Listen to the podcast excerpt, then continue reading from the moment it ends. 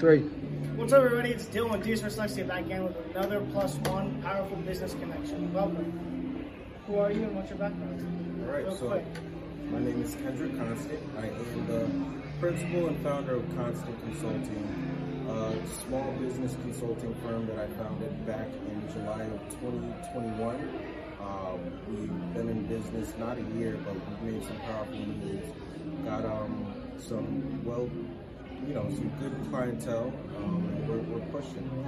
Um, as for what I do, on one end, we help small businesses with marketing, strategy. Um, I've kind of become a middleman where you know businesses are operating in their own fashion and business owners are in their business, so that the things they don't have time for, that's where I come in and either like relieve them of some weight or execute on their behalf. On the other end, I help people with credit repair and financial literacy. Um, so one thing I realized in like communities with a cultural or language barrier, they don't know what they're doing or how to navigate. So I created a system where information is translated, where it's like client comes to me, I can't be everywhere at once, but they come to me, they hire me, and I have videos just emailed to them um, while I dispute uh, derogatory remarks, late payments, charge charge offs on their behalf. Um, but busy guy, building fast, like like Dylan right here, um, and tracking forward. That's awesome. What is a quote that you follow and why? Uh, Aristotle. Um, ex- I can't remember the quote. We are what we do, so excellence is not an act but a habit. Something along those lines, but you know, just carrying yourself with excellence. Um, that's that's something I try and embody. What's one of the biggest life lessons you've learned? Um. hmm. Biggest in this season, I would just say, you know, guarding what's important to you.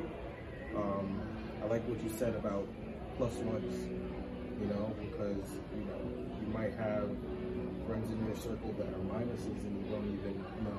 Yeah. Um, but if you like have a vision or something you're passionate about, you should guard it with your life. New levels bring new devils, right? Yep. Every time Oh, you go like up, that. every time you go up, it's another surprise out of the corner. Um, but it's like if you have a goal, if you have a vision in mind, protect that goal like the Secret Service protects the president.